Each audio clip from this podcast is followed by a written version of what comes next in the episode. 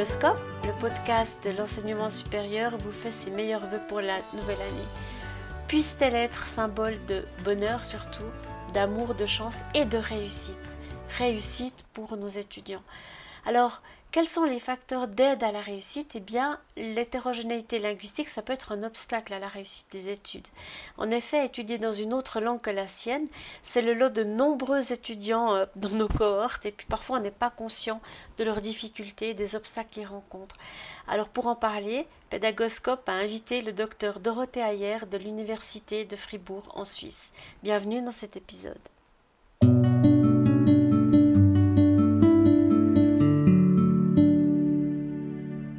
Bonjour, euh, merci beaucoup Ariane pour euh, cette invitation. Je suis vraiment contente de pouvoir parler de l'hétérogénéité linguistique. C'est un, sujet qui me tient vraiment à cœur parce qu'en fait, euh, je suis à la base enseignante de, de langue j'ai fait mon doctorat en didactique et des langues et j'enseigne dans l'enseignement supérieur depuis maintenant à peu près 15 ans. Et c'est une question qu'on a tendance un petit peu à gommer hein, quand on parle de pédagogie dans l'enseignement supérieur. C'est justement la prise en considération des profils linguistiques de nos étudiantes et de nos étudiants. Alors bien sûr, on a euh, euh, différentes euh, possibilités d'envisager cette hétérogénéité linguistique. En fait, c'est un aspect de l'hétérogénéité qu'on a parmi nos, nos, étudiantes et nos étudiants. et c'est par contre un aspect qui peut être un frein à l'apprentissage. Donc c'est vraiment intéressant en tant qu'enseignant de se poser un petit peu la question, puis de réfléchir, de savoir si on a des profils linguistiques dans nos, classes et si ces profils linguistiques euh, peuvent, euh, enfin si ces étudiants avec ces profils linguistiques peuvent éprouver des difficultés dans leur euh, apprentissage et puis réfléchir à comment on peut les soutenir pour qu'ils gagnent en confiance et puis pour qu'ils puissent se développer leurs compétences dans de bonnes conditions.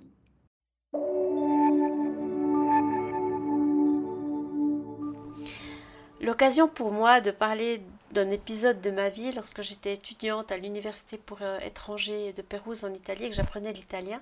J'avais un professeur de grammaire qui s'appelait Catherine Katerinov et qui nous expliquait la grammaire en fonction de nos origines culturelles et linguistiques.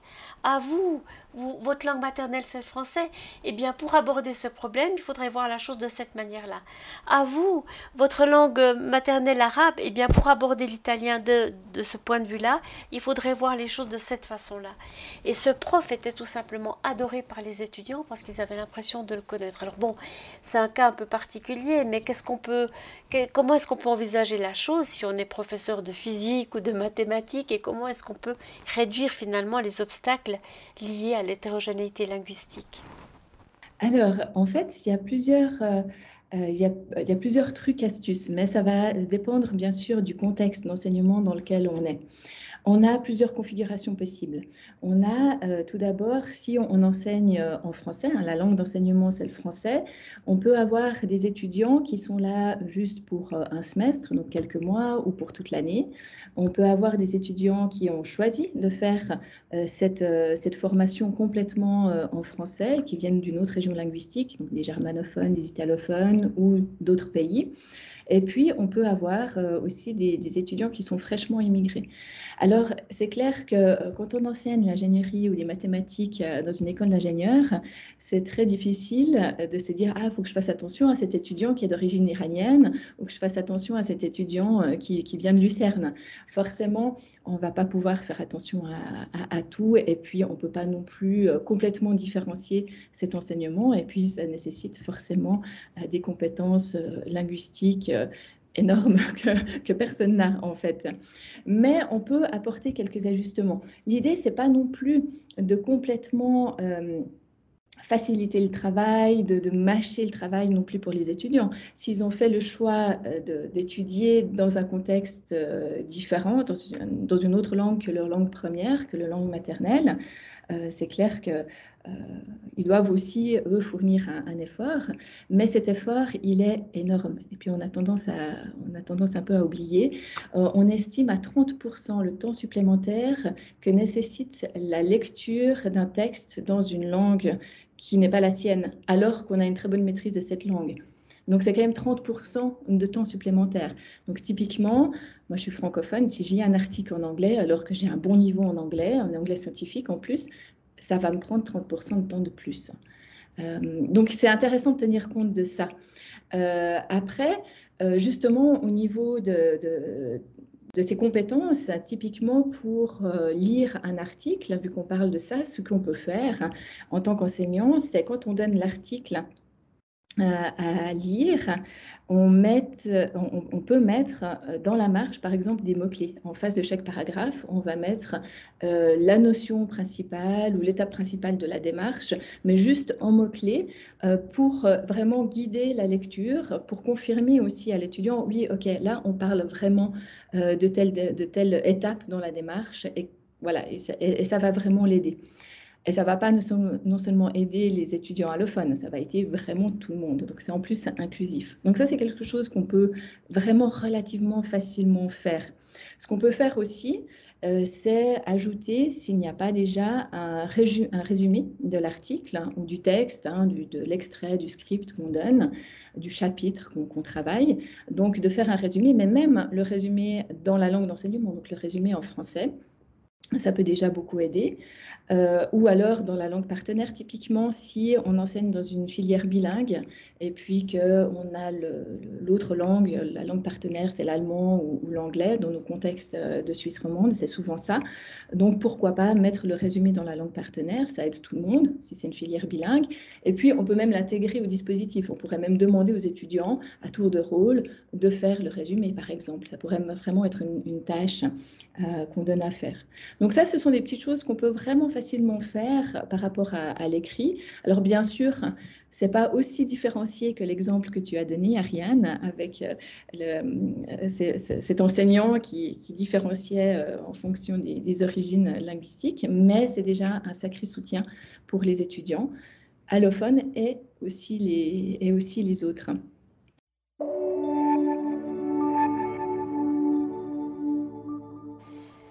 Oui, mais est-ce qu'on connaît vraiment bien nos étudiants? Est-ce qu'on peut, comment est-ce qu'on peut développer cette sensibilité aux différences culturelles et aux différences linguistiques?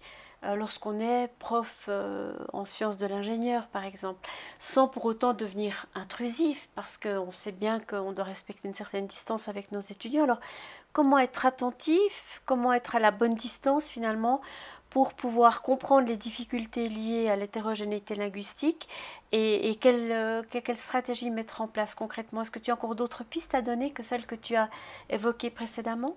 Oui, alors là, tu, poses un peu une colle parce que euh, c'est vrai que euh, c'est relativement facile quand on a une petite classe, un petit groupe, où on va les rencontrer régulièrement, au bout d'un moment on les connaît, où on, a un dialogue qui est relativement aisé dès le début en fait hein, de la, du cours du semestre.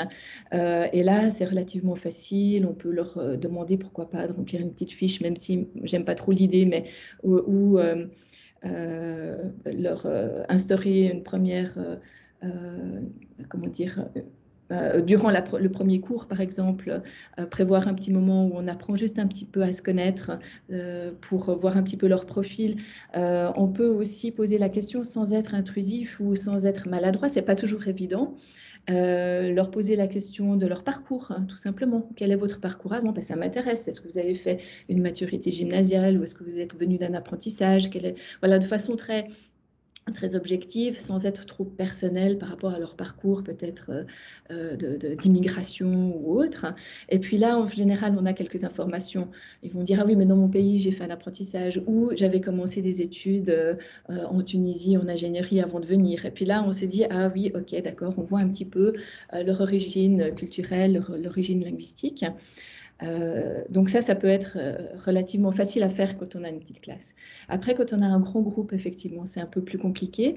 Et là, ça peut être intéressant de passer par de l'anonymat, tout simplement, de faire un petit sondage euh, via la plateforme d'enseignement de type Moodle, en disant, ben voilà, j'aimerais apprendre à vous connaître. Et puis, on pose un peu ces mêmes questions. quel est votre parcours apprentissage ou autre Et puis, est-ce que vous avez fait des séjours à l'étranger, par exemple? Quelles sont les langues que vous maîtrisez? Et on tourne ça de façon positive, parce que l'idée, c'est aussi de valoriser euh, le profil linguistique euh, de, nos étudiants, leur répertoire langagier, en fait. Hein. Et ça, c'est vraiment très intéressant aussi, de le tourner différemment, de dire, voilà, vous venez peut-être d'origines différentes, et on a, vous avez aussi des choses à apporter de par vos expériences diverses. Donc ça, ça peut être quelque chose aussi d'intéressant. Et on le fait, alors effectivement, avec un grand groupe de façon plus anonyme. Mais ça nous donne déjà une petite idée en disant Ah ouais, là j'ai quelques étudiants ou, ou j'en ai une grande partie euh, qui justement n'ont peut-être pas une, excellente maîtrise de la langue d'enseignement.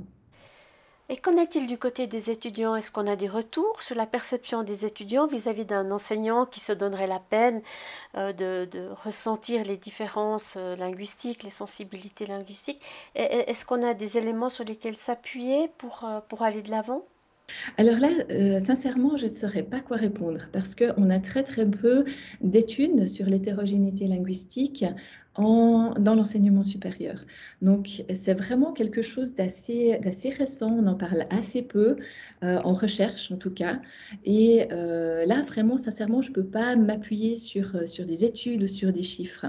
Mais quoi qu'il en soit, dès que les enseignants s'intéressent un temps soit peu aux étudiants, on voit qu'il y a un retour tout de suite, une relation pédagogique qui se met en place. et ça se voit avec des petites choses, hein, tout simplement si vous avez en tant qu'enseignante ou enseignant appris très vite le prénom ou le nom euh, de vos étudiants et que vous les interpellez pendant le cours déjà par leur nom, on voit qu'il y a déjà tout de suite quelque chose qui se met en place. Donc le simple fait euh, de montrer qu'on s'intéresse à eux, euh, d'apprendre un petit peu à les connaître, de voir que ça nous intéresse, c'est déjà ressenti de façon très positive, même si c'est des petites choses. Si tu n'avais qu'un seul conseil à donner aux enseignants qui nous écoutent, ce serait quoi? Ce serait euh, de parler lentement déjà pour commencer dans un premier cours, surtout si c'est une filière, euh, si c'est une filière bilingue, ça c'est clair. Euh, et puis de ne pas complètement chambouler son dispositif, c'est absolument pas le but, mais de réfléchir où on, peut ajouter des petites choses pour aider, pour soutenir les étudiants. On, peut en parler pendant des heures, mais par exemple mettre en place un, glossaire sur Moodle par exemple et euh, on met, en tant qu'enseignant, on met déjà les premiers mots du, lexique spécifique. Et puis après, on, les laisse faire. Il ne faut pas non plus faire le travail à leur place.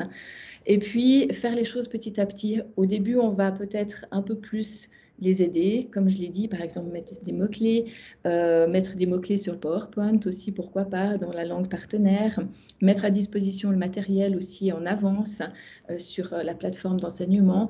alors si vous êtes un peu plus organisé que moi, vous pouvez mettre le PowerPoint, par exemple, quelques jours avant moi, je le fais toujours trop au dernier moment, mais euh, c'est des choses possibles ou les ressources complémentaires aussi dans des langues différentes qu'on met aussi un petit peu en avance. Comme ça, les étudiants peuvent euh, se familiariser avec le, contenu.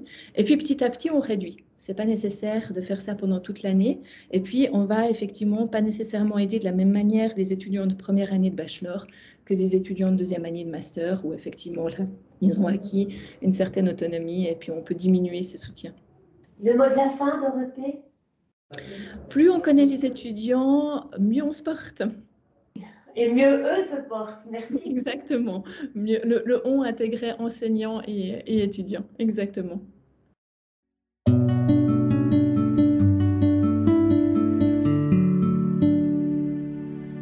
Voilà, c'est terminé pour aujourd'hui. À bientôt pour un nouvel épisode.